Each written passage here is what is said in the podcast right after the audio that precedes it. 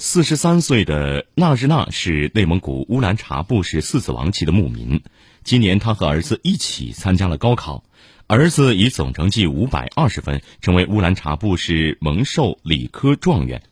妈妈以四百零四分的成绩被内蒙古财经大学旅游管理专业录取。二十三年前，为了照顾生病的母亲，纳日娜含泪放弃了高考。她说：“我从不后悔，妈妈仍然是我生命中的光，我上大学的梦想实现了。”